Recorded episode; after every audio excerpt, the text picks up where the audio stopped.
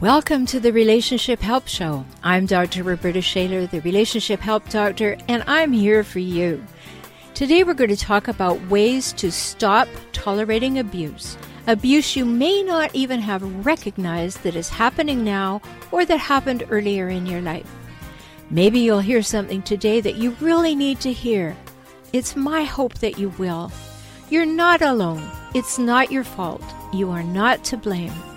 And I'll help you use that redirected energy to recover and to rediscover you, your values, your dreams, your desires, and then realize them in healthy ways and in healthy relationships at home and at work. I'm so glad you're here.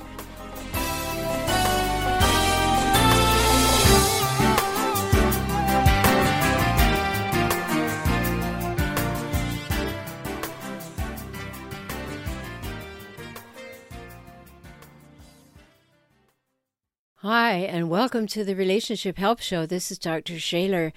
I'm really excited you're here, and I hope you are a returning person listening to the show. And if you're not, I'm even more excited because now you've found us. So, welcome to the Relationship Help Show, handling hijackal havoc. And for those of you who are not familiar with the term hijackal, those are the very difficult, toxic people in our lives, and you may have met one or two of those. So there's a lot of good insights, information, inspiration, and strategies for you here. And on today's show, wow.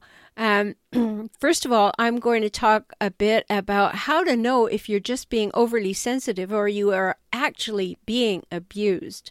And then we're going to do something we have never done before on this show, and that is to have a couple of people talking with me, responding to something that happened in the news just a couple of days ago. And that was when United States gymnast, Olympic gymnast Aly Raisman went to court to face the doctor for the team who had abused many, many people over a 30 year period. And she stood up and faced him, 23 years old, absolutely amazing. And you'll find that article on my Facebook page, Relationship Help Doctor. So go and have a look there. I may put it on the Relationship Help Show page too on Facebook just facebook.com slash relationship help show and so i've invited two friends who have been on the show before liberty forrest and Christine Baumgartner, and we are discussing what is abuse? Why don't we step up? What happens? Why do people ignore this when even it's reported? Why are people so uncomfortable with the topic that they brush it under the rug? Why has this been going on for so long? And how are we going to stop this? We've had the Me Too movement, we've now got the Time's Up movement. And pretty soon we'll have the movement I'm starting with my new book coming out this summer Stop Tolerating Abuse, Speak Up, and Stand Strong. And that's going to really give people the insights that they need to move forward with their lives and recognize what's going on.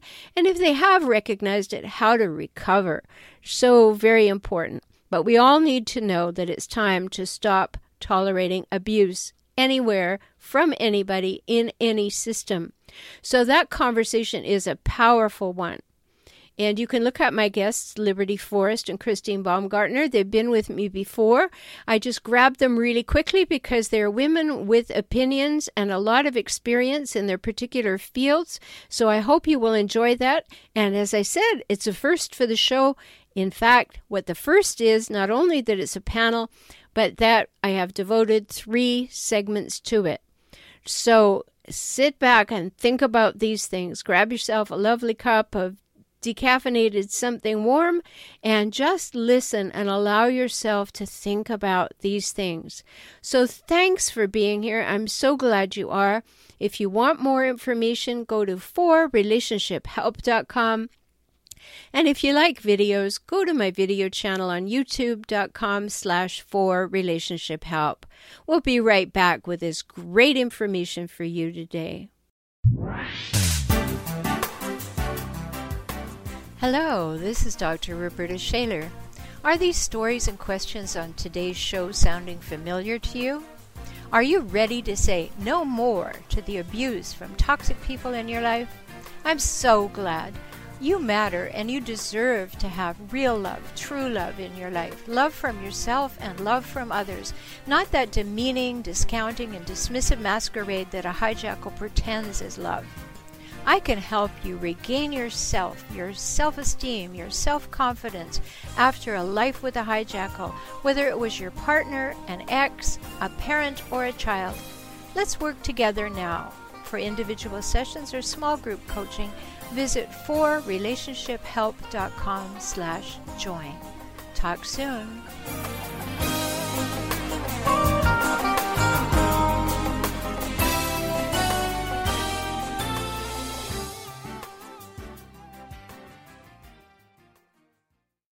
This is Dr. Roberta Shaler, the Relationship Help Doctor. And one of the things that I notice is many times with my clients, from no matter where they are in the world, it's almost as though they don't want to say what is happening to them is abuse. They may th- think it they may wonder about it, but they never want to say that it is. They don't want to be definitive about it. And they don't want to call it that. And I can understand that. You can probably understand that too. I mean, who wants to think of themselves as being abused? A, that's not wonderful. B, that's disempowering. C, if you recognized it and gave it a name, you may feel that you must do something about it and you may not be ready to. So I wanted to just explore a few thoughts today with you about the question of am I overly sensitive or is it actually abuse? And you know, if you have to ask that question, it probably is abuse. And why is that? Well, your partner or your mother or whomever it is that you're thinking of knows that you'll accept the blame, that you'll take it on. It's a pattern. Everything is always your fault. And he or she will make sure you know that. So not only does that partner or other person beat you down, but then you take it on and you beat yourself up, accepting that you'll never be good enough and maybe even thinking you deserve this bad behavior from them. And hijackals, those difficult, toxic people in life, they know this. They count on this. And verbal abuse can quickly turn into emotional abuse. And that's a big step that you don't want to be part of either. So, why do you think you may be overly sensitive? Let's explore that for a minute. Usually, it's because your partner has repeatedly told you so. Have you ever noticed that these toxic people always want to be blaming you and they love to tell you that you don't have a sense of humor or you're too sensitive or you just can't take a joke or whatever? And maybe you were told the same thing at home.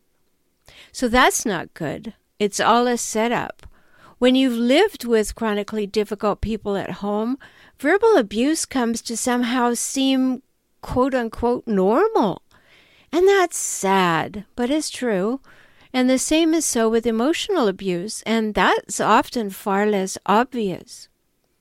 So outbursts, attacks, accusations, they're quite overt and sometimes even in public and more overt than the private, demeaning, degrading, and demanding remarks.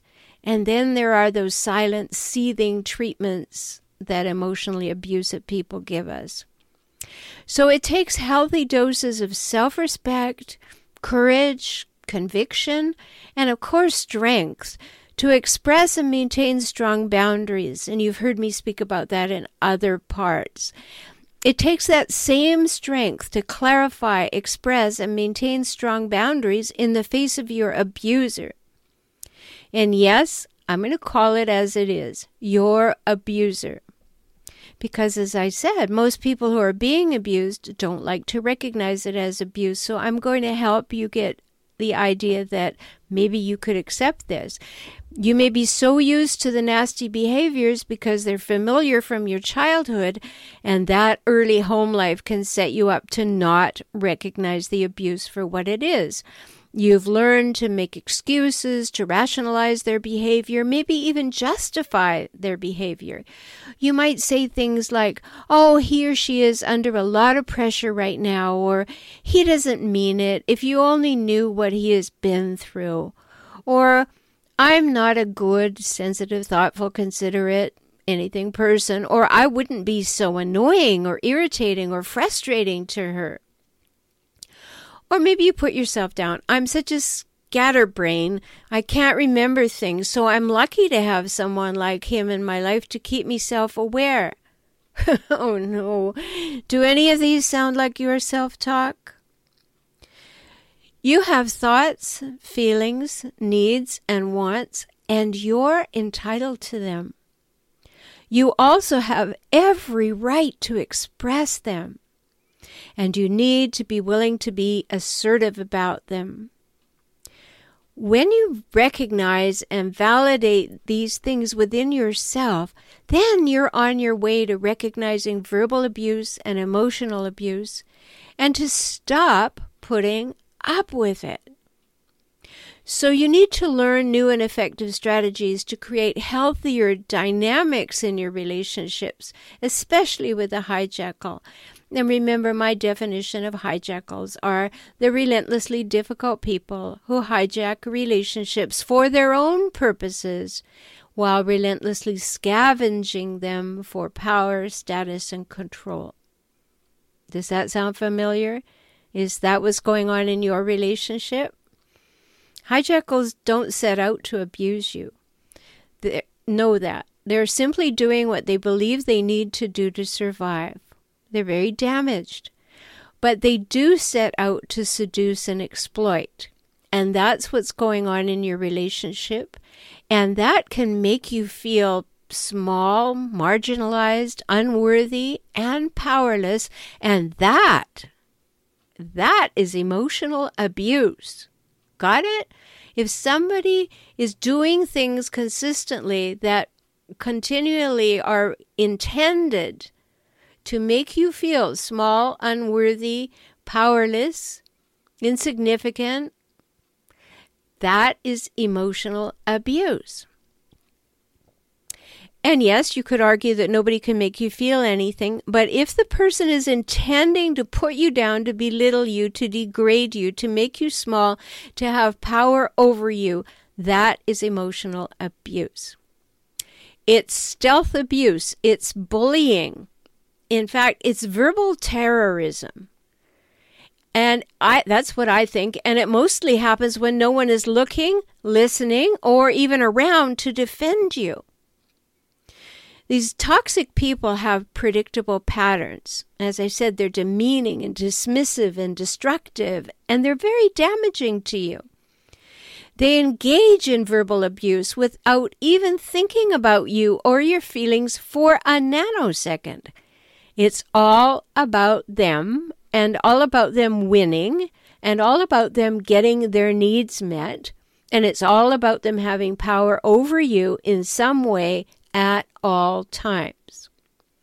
So maybe you're thinking, oh, they don't have power over me.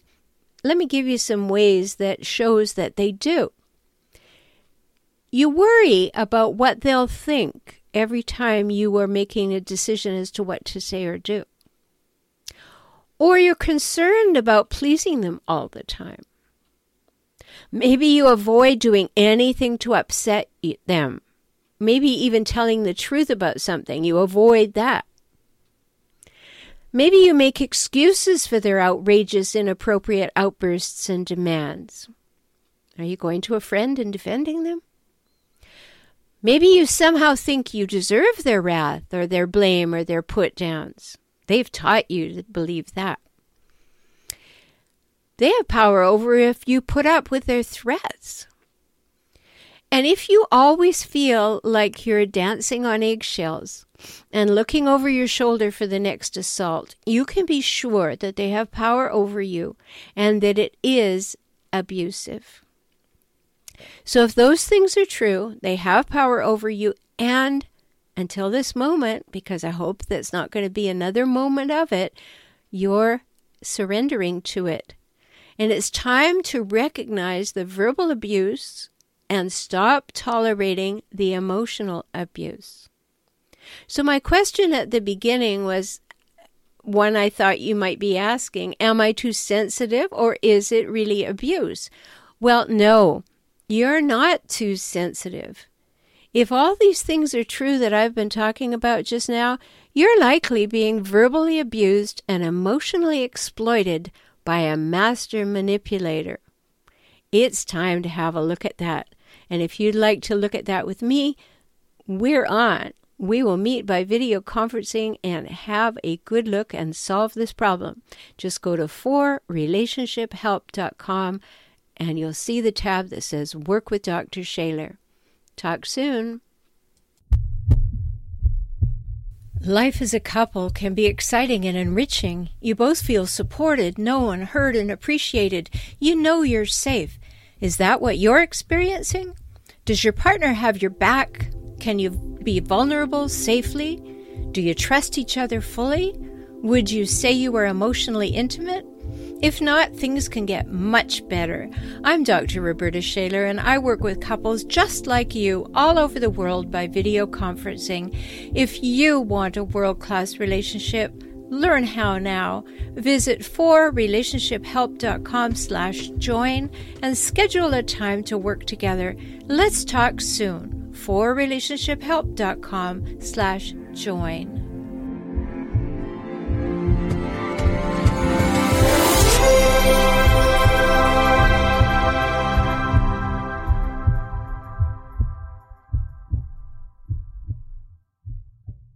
Well, welcome to the Relationship Help Show. I'm Dr. Roberta Shaler. You all know that. And I'm here with my guests, Liberty Forrest and Christine Baumgartner. And we're doing something really special today. It's a last minute, just jumped in to do it because this is a pressing issue. Today, you may have had the opportunity, it was certainly on Facebook, it's been in the news, to hear what Aly Raisman had to say, the U.S. gymnast who was facing her abuser in court, Larry Nassar. And she was phenomenal, right, ladies? Oh, yeah. She's she great. just like oh so strong and so powerful and whomever helped her if they did help her to put those words on paper really extracted a strong strong heartfelt message and i'm sure that was a lot of how Aly felt and the other women who were abused.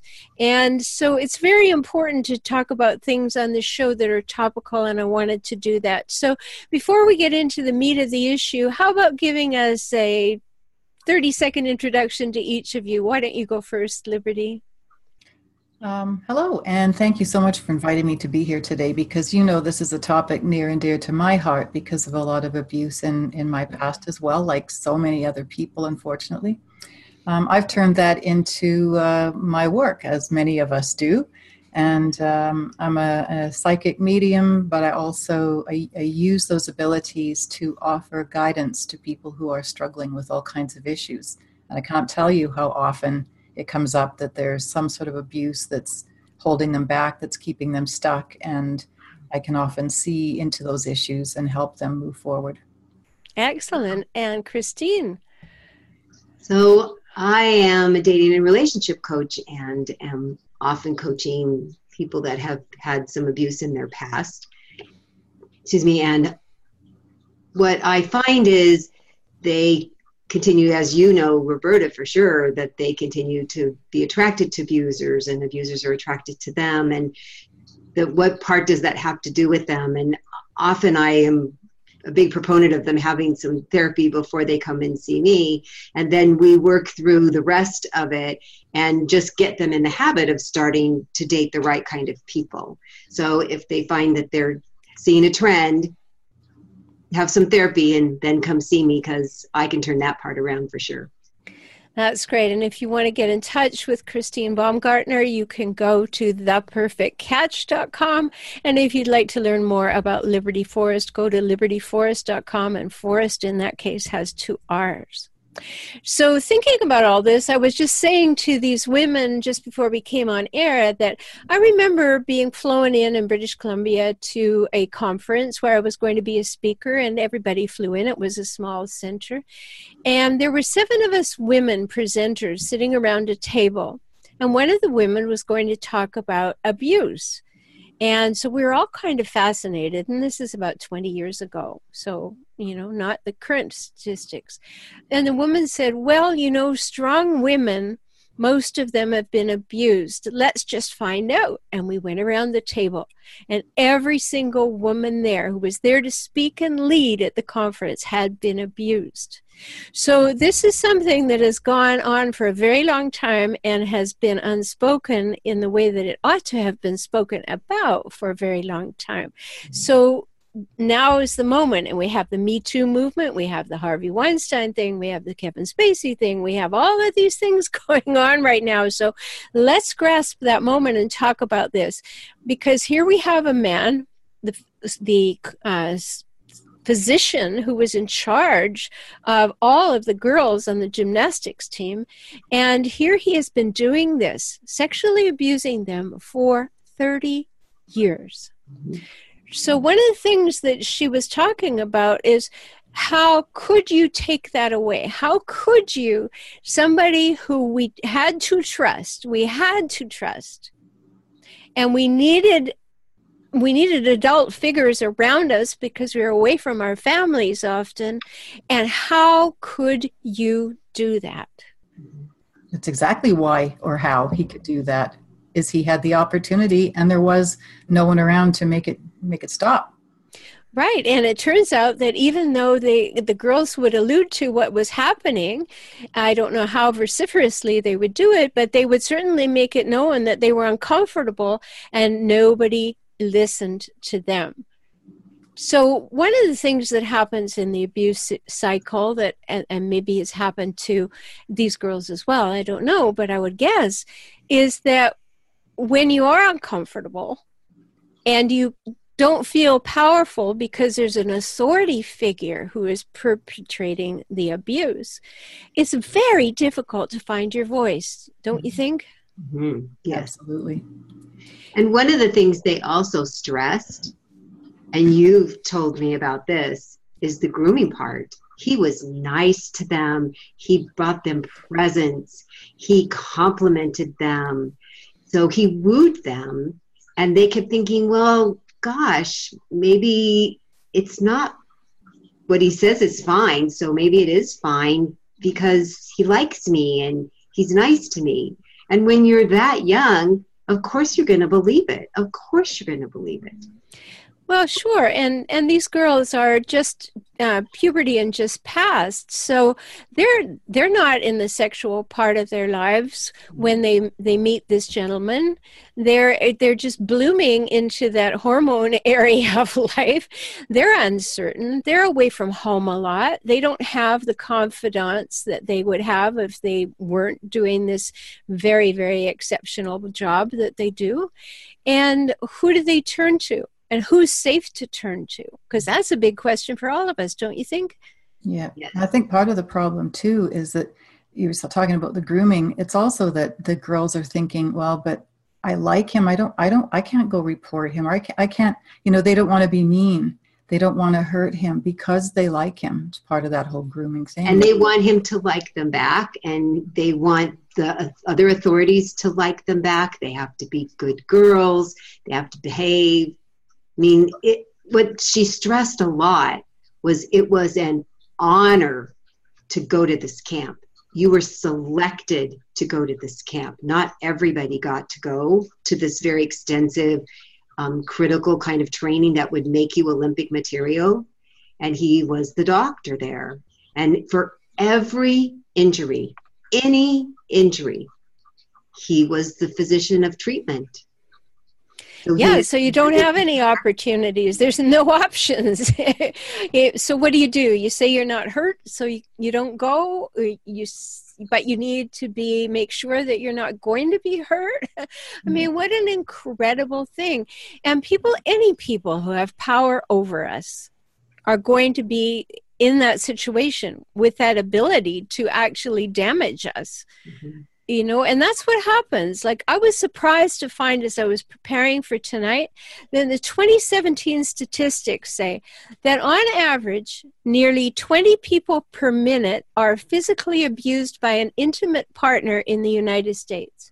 And that's, that was, those are the ones that are reporting it which is another part of the problem. Exactly. So in 2017 that would be more than 10 million men and women were physically abused by an intimate partner in 2017. And as you say, Liberty, those are the people who actually spoke about it and were vocal about it. So there are so many there are so many issues. Of course, that's a high profile case, but we start thinking about what happens at home. You know, you were making a very good point, Liberty, before we started um, about how this can become normalized. And Christine, you were saying the same. Like, what happens when you've got that going on at home and then you go and you find it it's there too right yeah and another i was going to say a minute ago um, on the subject of things happening at home it could also be part of the reason that uh, girls didn't speak up as much as they, they wanted to is maybe maybe things were miserable at home maybe there was no dad at home or not around a lot and they're looking for that attention and approval from him because he's the only male figure and maybe because there's no other male they think that's the way it's supposed to be even mm-hmm. though it mm-hmm. doesn't feel good because there's that thing in us that just inherently knows this isn't right but but we don't verbalize that as little kids we don't know. But if that's what you're shown and if that's the only male role model you've got you might think well it doesn't feel very good but i guess it's normal and i really like him and he's the only man in my life who is showing me any attention. So it could have been a part of why maybe some of the girls wouldn't have felt comfortable in really you know being the squeaky wheel so to speak. Such a good point and then the other point is because that was one of my first thoughts. I ended up sending an instant message back to Roberta going, What was happening with the parents? So right. I found a couple of other interviews, and I believe what they said. And this is in the early 2000s. I mean, think so current. They said, we never, we talked about stranger danger. We taught that to our children, but we never thought about so we didn't say, if you're ever alone with an adult and they make you uncomfortable and there's somebody you know, you need to speak up. Because mm-hmm. she said it was so brave. She said, if there was one place I could rewind or something I can impart to somebody that's listening, this is what I'd say. Don't make them afraid of everybody, but say, if you're ever alone with an adult and they're making you uncomfortable, I don't care if they're a family member, a relative, a neighbor, a teacher, you have to say. You come tell me, you come tell somebody. Because as far as I can tell, you don't know anything about anybody's life. But I looked at some tapes and it looks like she had a really lovely home life that her parents seemed pretty darn happy with each other and with their family. And she's like, oh my God, I didn't know to do this. I didn't know I needed to do this to protect my daughter. You know, it doesn't mm-hmm. always work though. I mean, I told my my children that the boys and the girls, and uh, like you said, I said if it's anybody, doesn't matter who it is, you tell me, you tell me, you tell me, and it doesn't matter if they threaten you, it doesn't matter what they say, you tell me, tell me, tell me. Well, one of them, when she was eight years old, was very badly violated by a mm-hmm. family friend and didn't tell me for a few years. All I saw was a dramatic change in her behavior and things really went spinning out of control after that. Mm. Nobody knew why till she was 13. Mm-hmm. But I had told her, I'd said, you tell. And he had a gun. Oh. That was the thing. He had a gun with him, and she was terrified. So I was, would imagine she was terrified. Yeah, she thought he was, and she thought he was going to use it not just on her, but maybe on me, mm. even though I wasn't there. But um, it was, it was just the whole thing was so scary. So she didn't dare tell. That's what they do. They threaten in any way they can to keep everybody quiet. And even though I'd said that to, right? And even if, if they threaten, it doesn't matter if they threaten, you tell. Didn't, well, you know, we have to think about the fact of brain growth when we're having this conversation. You know, when, you know, stepping into the broader arena of anybody who's abused, not just mm-hmm. talking about the Olympic team now. Um, when you step into that arena and we think about brain development, well, a child doesn't have prefrontal lobe development until seven or eight years old. So they think that everything that happens is there, they caused it somehow you know so they they they're of that mind. And then somebody tells them and don't you tell because you would be the bad person and terrible things would happen. So it all gets internalized. And then even after the frontal lobe development occurs it takes a few years to kind of figure it out and straighten that out. So we have all that going, and then pretty soon we're into the hormone phase.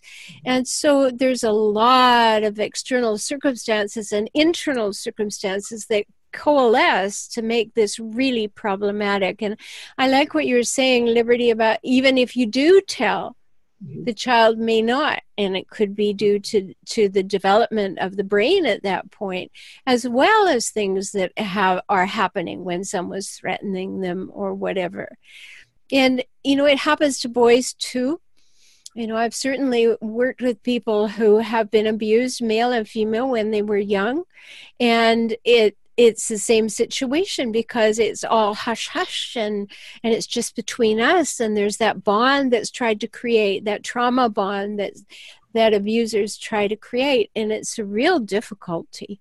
Well you know you said about, oh sorry. Go ahead. Um, you said about the, the that when we're up to seven or eight the children think everything is their fault. Well then you think about what it's like to be an abused woman or well man but in this case we'll talk about women. Um, and you know speaking from personal experience and a lot of women that i've worked with over the years um, they're in a marriage they're grown women and they're still saying oh well it was my fault. You know if i hadn't yeah. said this or done that he wouldn't have hit me or he wouldn't have you know thrown the cat at the wall or whatever the thing was. Uh, they we still tend to take other people's behavior especially abusers behavior on us because that's part of the whole cycle right? They they make us think it's our fault well, and we argue with ourselves. You know, I remember uh, being, uh, well, I call it raped on a date. And yes, I mean, I I didn't have the physical prowess to get rid of him, but I remember what was going on in my head like, oh, well, you know, we, he's been to my house four times and he brought flowers and he did all of this. And I'm thinking, all of a sudden it strikes me, you know, this is what state rape is that here I am, I don't know what I was, 36 or something, and I was thinking, how can this possibly not qualify for me making excuses for why this should not be something I say no to and throw this creature out of my house. Mm-hmm. and and it gets really difficult. So there's a whole lot to talk about and let's continue after the break.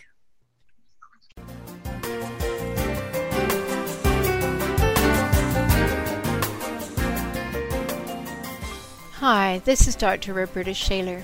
Handling hijackals is exhausting. It's never ending, an endless cycle of crazy making, alienation, and constant drama. And cycles are difficult to step out of. I know because I've been there too. And that's why I reach out to you to offer the insight, skills, and strategies you need to heal.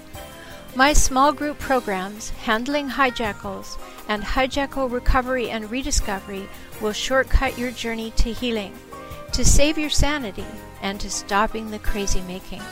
Visit forrelationshiphelp.com slash join now and let's talk soon.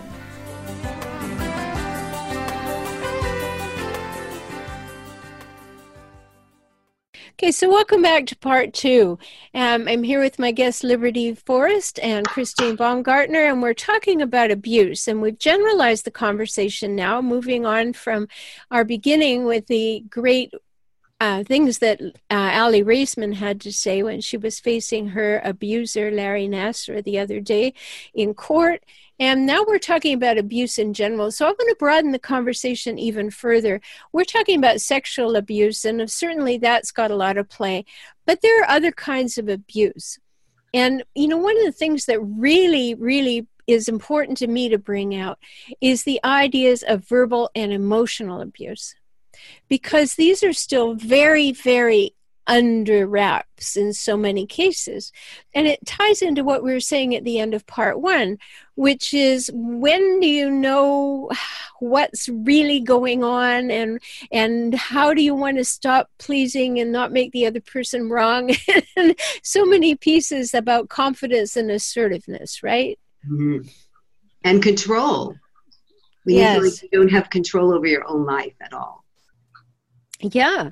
And I think, you know, for us to think about emotional abuse, you know, it's not just somebody hurling insults at us or whatever. I mean, what are, what are things that are emotionally abusing? Like, um, people intentionally embarrassing you or putting you down or preventing you from seeing your friends or family or telling you what to do and what to say or an adult partner deciding to t- treat you like a parent. Mm-hmm. You know, all of these things many many people don't see as emotional abuse and, and verbal abuse it's your fault that i did whatever. It's, if, if it's you you know it's making other people responsible for your feelings. You make me so angry. That sort of rubbish. And the other thing that happens too is a lot of it doesn't happen in public in public mm. they're so cordial and warm to everybody else. That if you say anything they're like no you're not really talking about that person. They're not like that. Mm-hmm. You don't and that, see that. You know, that speaks to a, a, lot. I mean, you know, on this program, I'm always talking about hijackals, these people who hijack relationships for their own purposes and then scavenge them for power, status, and control. And when, when we're dealing with this whole business of emotional abuse, they have a wonderful way of painting the perfect picture in public and then creating a private personal poison no. right yeah. they're so toxic it's it's just it oozes out of them in private but yes. yeah they're charming and uh, and so polite and flattering and flirting and all of that stuff and then they treat you like you're just a goddess in front of other people Yes, and then they're slowly and sometimes not so slowly picking at you, pulling at you, degrading you, belittling you, tearing you down, and wearing you down. Mm-hmm. And after a while, you begin to second guess yourself. Mm-hmm. Yeah. And that's a problem. I mean that that is a re- really big problem that they're actually counting on that you're going to start second guessing yourself. And, and then oh, sorry. No, don't don't apologize. Jump in. well, the, the issue of um, uh, control, we we feel like we have no control in those situations, but really, uh, we're going to talk about it as if it's women being abused here and and men that are the abusers. But of course, it can be both ways. But just for the sake of ease, um, let's say the husband says, as you were saying before, you're not allowed to see these people. You're not allowed to go here, do this, eat that, wear that, whatever. Now he's just given all the control to his wife or a partner because now she gets to decide whether or not she's going to have this dance, whether or not she's going to play that game. And if she decides, actually, no, I'm going to do whatever I want, she's, you know, she's taken that control even by, by making the choice to say yes or no. She does have all the control in that moment. But that's not how it feels when you're in it. It is the reality of it, though. She's got just as much control, only it, it's doesn't feel that way. Well, she does theoretically, but if you happen to be with a hard, fast abuser, oh, that's the, what I mean. You know, the more that you say no, the more abuse you get. Exactly. And that's what I mean. When you're in it, you don't feel like you have the control, but the reality is he's laid down the law, but you don't have to say, yes, I'll play that game. We just what don't, you don't know that when you're in it. That's the problem. What do you think, Christine? Well, and I was going to go back to one of the things I heard on another interview with Aly, and they had apparently had a couple of young girls make older make noises about him, and so an investigator asked Aly, and she's like, "Well, no, you know, a little uncomfortable, but I think it was just medical treatment, and I think he was doing what he was supposed to do, and you know, I don't really know." And then the investigator left, and then she thought about it, you know, in this little more mature brain and said, No, I, I really do think it was abusive. So she called and they wouldn't talk to her anymore. Uh, they were yeah. done. They were done. Mm-hmm. And so even when you say, well, maybe I can take a little bit of control, but if you don't have something to help you with this foundation you're trying to build of yourself that you have even just one person who's going to believe you you're going to get sucked back in mm-hmm. and that's what happened to her it was just yeah. such an amazing thing to hear that part in the interview because i know that that can absolutely happen right so another adult betrayed her Mm-hmm. because the adult, adult said, "Well, time's up for you having any input on this," and and you know I, I, don't mean i mean that sounded like a laugh. I don't mean laugh. I mean it's just no, so incredulous that that you, you can't you know it's sort of automatic. Like who does that? Unbelievable. Yeah exactly. And you know in my work with hijackals i have 10 hallmarks of hijackals. And the num the 10th one is exactly that incredulity. Like they do something and your brain goes who does that? Who says that who thinks that way you mm-hmm. know? And and then immediately because you're kind of uh, used to doing it you jump in and start making excuses and mm-hmm. justifications and rationalizations for why they do that. And no stick with that visceral response like how dare you? Who thinks that way? Who does that? And go screaming and yelling saying no you can't do that but we're already in that rut, that brainwashing rut, and we've tried to get out, and poof, we fall back in that brainwashing rut again. Mm-hmm. Yeah, I think that that's true. And so the whole point of having this conversation is to shed light on these different kinds of abuse because there is something in in the verbal and emotional abuse realm that I want to bring up, which is that people, abusers will try to make you feel guilty or immature when you don't consent to sexual behavior. And when you catch people in those early teenage years, and you know, they like to behave like they're a little older than they are and then they're very susceptible to being made feel guilty because they don't they're immature. They they don't really want to be an adult right? Yeah. Because if you did want to be an adult you would want to do this. Exactly. Yeah. and you know there's this whole thing that abusers do and hijackals do it too which is smear campaigns. Like if you don't they will threaten a smear campaign. If you don't do what I want, I'll tell everybody that you are this kind of a person, or uh, you know, they'll say something bad about you. And what hijackals do is that if you reject them in any way, then they go through all the back channels they possibly can. They tell lies to your parents, to your friends, to your family, to your employer, to anybody who will listen mm-hmm. because they can't be wrong. Yeah, they try and, to get the, they get the colluding thing happening and they try to get these people on their side against you as well. Yeah. And and it's so insidious in our culture. So this is a big like wake up everybody call because think about the the people in your life. Think about the people who are maybe appearing quite passive or your sense of them is is that they're a little frightened or they're they're they're stepping back even people who have a hard exterior sometimes maybe that they're they're people who are protecting themselves in ways um, that that they feel like they have to be strong. And you brought that up earlier. Know, yeah about the saying that when my whole life I, I had to be like that. I grew up in a very abusive toxic environment and there was it never even crossed my mind to ask anyone for help or to lean on anyone. So i always said that you know i was sort of proud of this strength. It was the thing that got me through and it was like this suit of armor. And it was um, somewhere into I think my, probably my 30s before I understood that uh, that strength was killing me. It was making me really physically and emotionally sick. I was in terrible shape because I was just taking on so much all the time and I didn't know how to lean. I didn't know how to be vulnerable. I didn't know how to ask for help. I didn't think it was okay. Nobody ever said it was okay. And then when I started hearing maybe it was and I tried it, it didn't usually go very well but I, I got better. I kept practicing. But yeah, that strength that was my protector eventually just about killed me. And that's such an important piece because I remember that too. You know, I had a, I had a time in my life when I had to take my child to the hospital and I had tried really hard because she was like 18 20 months old and that's a very very difficult time for separation anxiety. And the doctor was very cognizant of that. And he said, you know, keep her at home as much as possible. You know, take her to the ER, then take her home.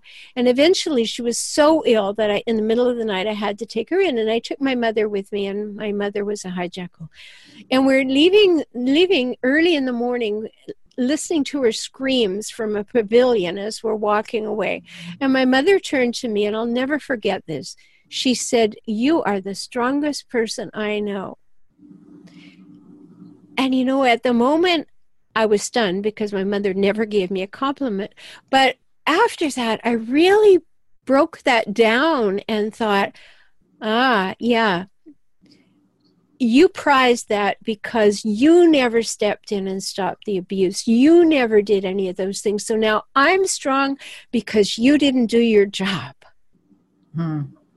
Right? And that's like no glory. I mean, sure, it's great to know how to be strong and it's great to know all of that. But it's also, like you said, Liberty, so important to be able to know you have that in your toolbox. With my clients, I call that learn to turn on the Teflon.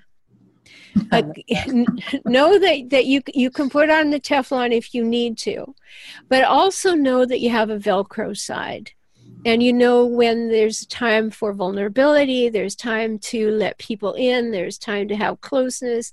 And then you can have a healthy relationship because you know how to balance equality reciprocity and mutuality. Mm-hmm. But if you get into that teflon side all the time very very difficult. Yeah even with good people that you're would think wow i'd like to have them in my life. You don't know how to do that you don't know how to ask for help. You don't know how to ask for support. You don't know how to lean in because you've just had to be standing like a big oak tree all the time. Mm-hmm. And that's when the women I coach, and I've coached a couple of abused men, that they don't, they have this really good person standing in front of them and they don't understand why it's not working because there mm-hmm. can't be any, as you put it, mutuality. They don't know how to do it. The other person's giving and taking and there's only one way. There's only the Velcro way, or the, only the Teflon way for them. They don't know how. It's so sad. Right, it is. their brainwashing and their conditioning, and the only way they're still alive because of what happened to them before. But learning, I said everything is a coin, and you have two sides of the same coin, and how do you balance it so that your life is as good as it can be? And that's what you're talking about, how to balance that. Yes because there's some people who have things. no Velcro. It's only Teflon with them, and then learning that you can have Velcro with some people. Mm-hmm. But if you mm-hmm. don't acknowledge and don't know how to, and don't have the right people in your life to lean on and be vulnerable with, how would you ever learn? So sad. Right. And if yeah. you're only strong all the time, you're going to just totally be exhausted. It will wear you out. Well, it it will and and and it has. I mean certainly that's one of the ways that i became aware of the need to have more balance in my life. Nice. um, it was in my 20s you know I, I realized that here i am. I'm just plowing through everything with my Teflon exterior. And and nobody knows you know that I'm hurting. And that comes to the earlier part of our conversation because when you go outside the home of a hijackal and you say these terrible things go on in my house everybody says to you oh that's a terrible thing to say because your parents are so lovely well, they're lovely out there, but they're not so lovely in in inside. I was telling my mother when my mother was talking. I was divorcing uh, a husband for abuse, and she said, um, "Well, don't you think you deserve all that abuse? You and your kids are pretty hard to take." She said, "You know, well, he he washes the dishes and, and he he bathes the baby and he changes the diapers and like who are you to divorce someone like that Wow, I think we. Was, I think we should was a keep... hijackal too, as I've said to you before. I think we had the same mother, but uh... sisters and, from and another I, mother. We know all the people that have those same husbands and wives too. Mm-hmm. Okay, well, let's just put a cap on it there. I think we need to go into another segment here. So stay tuned, and we will be back.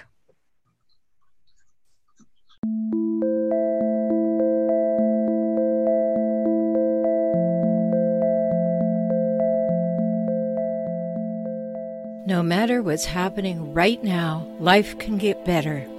If you have a good relationship, it can become great. If your relationship is in trouble, we can find a solution. The good news is that it's in your hands to start. The not so good news is that it takes time, new insights and skills, and a whole bunch of willingness. But who would settle for less? Not you, right? Good. You want to feel seen, heard, known, accepted, and appreciated. You want honesty, safety, trust, respect, and reliability too. Read my book, Kaizen for Couples, available for download at couplesbook.com. Start there, and let's talk soon.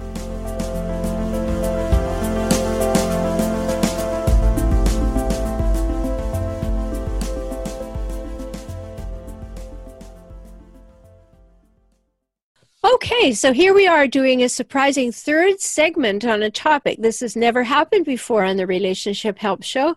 And I am here with Liberty Forrest and Christine Baumgartner. We are talking about what's happened to us, what's happening in the world around various kinds of abuse. And we started this conversation by talking about Aly Raisman and the U.S. Olympic gymnastics team and their their um, charges against Larry Nassar. Now we're talking about, well, what was it really like in a home where there was abuse and how did you get any help at all? So we were just hot in the topic. Um, Liberty's just finished what you were saying about about your mom and and hers. Just repeat what you said, would you, for those who are just joining us? Well, I was in the middle of uh, divorcing a husband because of abuse, and and uh, she was saying, "Well, why would you divorce him? He's really a great guy because he he he likes to do the cooking and he bathes the baby and he changes diapers and he does all these other wonderful things. And who are you to to leave somebody like that?" And I said, "Well, he was abusing the kids and me." And he said, and she or she said, "Well, don't you think you deserved all that abuse? You and your kids are pretty hard to take." But she was the biggest abuser in my life um, and did all sorts of unspeakable things that mothers really don't usually do to their children. And um, thankfully, yes. Uh, so, but but see, uh, and and I, it was normal for me though. Like all I thought when she said that was, my children don't deserve that. I was I was indignant. Like they, how could you say that about my children? What do you mean my children deserved it? It didn't even occur to me that I didn't deserve it. It only occurred to me that my children didn't. Mm-hmm. because I was just so used to that from her. Right, right. I left because of the abuse toward them, not me. Mm-hmm. I didn't know it. I didn't realize it. That's what my mom said. She said she got divorced. She could have never gotten divorced for her, but she got divorced for us. Yeah, I think that's quite common. But I want to address what Liberty just said too for everybody who's listening, because for us to be in denial because it's been normalized in our lives by having abusive parents, and I, I really mean that, everybody. They were abusive. Hijackals are abusive people who have personality disorders and mental illnesses can be abusive. It doesn't matter that we can say, oh, that's too bad, they have issues, and that we should understand. It's still abuse to the person on whom it's perpetrated. So I really want to demystify that word abuse. Yeah, because it doesn't always look like cigarette burns and broken bones and being shoved down the stairs. And it's the emotional, verbal stuff that's so much harder to get over because those words echo through your head for the rest of your life unless you really work at getting rid of them. You can mm-hmm. heal from the. I mean, there, there's. I'm not. Minim, I don't mean to minimize physical or sexual abuse either, but it's a, it's a different kind of healing that has to take place with the verbal abuse, the things that you hear, and the the damage to your self esteem and that sort of thing. It just it and it creates a huge ripple effect because as you were saying before, now you keep um, and and what Christine, what you do for your work is you know working with people who they keep attracting the same people. Been there, done that. so I, I understand that, but there that ripple effect. You know, you keep you keep choosing the same people, or you think you haven't. I thought I hadn't because they look different, different package completely. Yes. But I ended up in the same messes with different relationships, and then my children were being impacted and uh, the younger ones to a lesser extent because I finally started figuring it out. but but it, it's so insidious, and those words that the self-esteem issues, and even when you kind of know up here that, oh, these things are not okay and I don't deserve that, somehow deep in here, if that's what you believe, mm-hmm. if you believe in your soul that you deserve this, that's a whole other thing and you're not even really aware. No. It's true. And, and it just becomes part of who you are until mm-hmm. you uncover it. And maybe you hear something like we're talking about today, and all of a sudden you go, wow, I think that happened to me. What were you going to say, Christine? The the whole self confidence is completely wrapped around what's happened to everyone when they were growing up because it's one of the things I find that when they keep dating men or women that are really wrong for them, and it was for me too, that it didn't matter what I wrote on my profile, it didn't matter what I told people I wanted, the same wrong traits for me kept sitting across the table. And it wasn't anything what I was saying or writing, it was what I really realized ultimately it was what I believed. It was what I believed. Yeah. And when we get to the, well, what do you really believe? Then you can do something about it. And the way you get to what do you believe is when you go, well, what keeps showing up? As crappy as it is, or as hard as it is, or as wrong as it is. Because we always, oh no, and it's not really. And I, so that's when you go to therapy and you get to the, oh yeah, this is what it is. And then when you get to this is what it is, we can change the belief because that's what I had to do. But it's horrible how undermined they are and they go i don't understand. What's wrong with me that this person treats me this way? It's nothing that's wrong with you. You're not broken. It's that this is what you were trained and brainwashed to believe. Mm-hmm. mm-hmm. you don't deserve anything different. And uh, uh, such a good such a good thing. And maybe we can use this analogy. It's like if we use a computer analogy it's like there was some malware there was a virus put in there and it keeps showing up in various times over mm-hmm. and over and over in our lives. And what the therapeutic process is i know with my clients is to go back and find out where was it installed. Mm-hmm. and then we we take it out and put it in a petri dish and say do you want this? You know is this working for you? And if it isn't let's replace it. Let's get with something that does work. So so very important for us. And you know, I think that that people women particularly and I'll, uh, I'll speak about that gender because i am one of course but i think that we're we're hardwired I, I don't think this i know this we're hardwired to nurture and nourish you know? So we keep having a little more oh well maybe if i love this person enough maybe if i'm compassionate if i'm mm-hmm. kind if i don't make demands if i don't do these things they will no longer be verbally emotionally in any other way abusing me but the mm-hmm. fact of the matter is that you have to stand back from that and say no if there is an equality, reciprocity, and mutuality here, there is nothing good going on. And you can't unnice somebody out of being a hijackal. No, you really had to figure that out. I went, oh, because I'm this really nice person. Well, I know if I'm just nice enough. No, no, no. work. It's pretty amazing. I was no. like, what a wake up call that was. Yes. So great conversation today. I'm going to ask each of you if you have some parting words, and then um, I just want to thank you so much for being here. So let's hear your parting words. Liberty.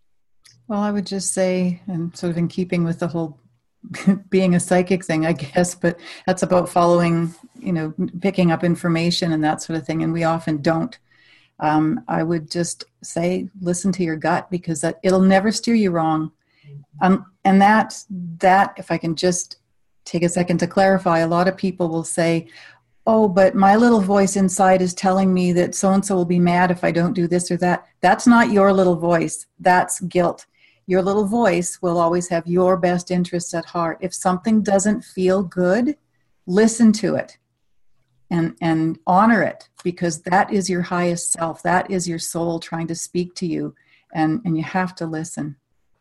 Great. And Christine I am going to jump on that same thing because women tell me all the time, I can't trust my intuition. It steers me wrong.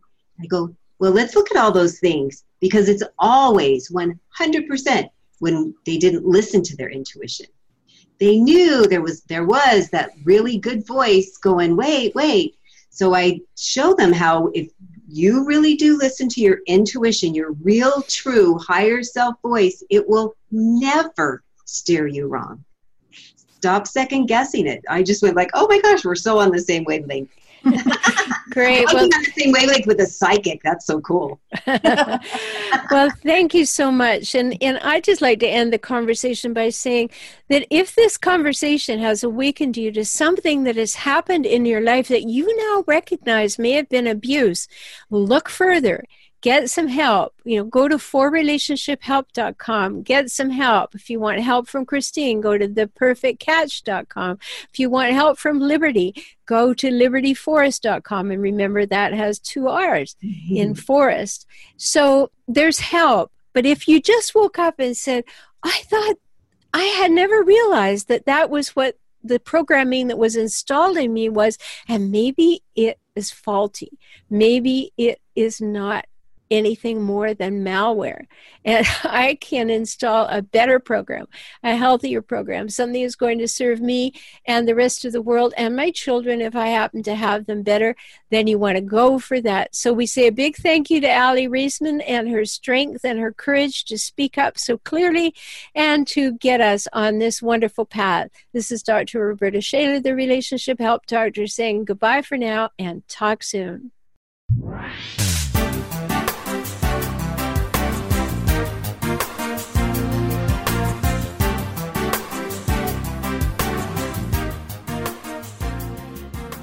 I'm so glad you spent this time with me today.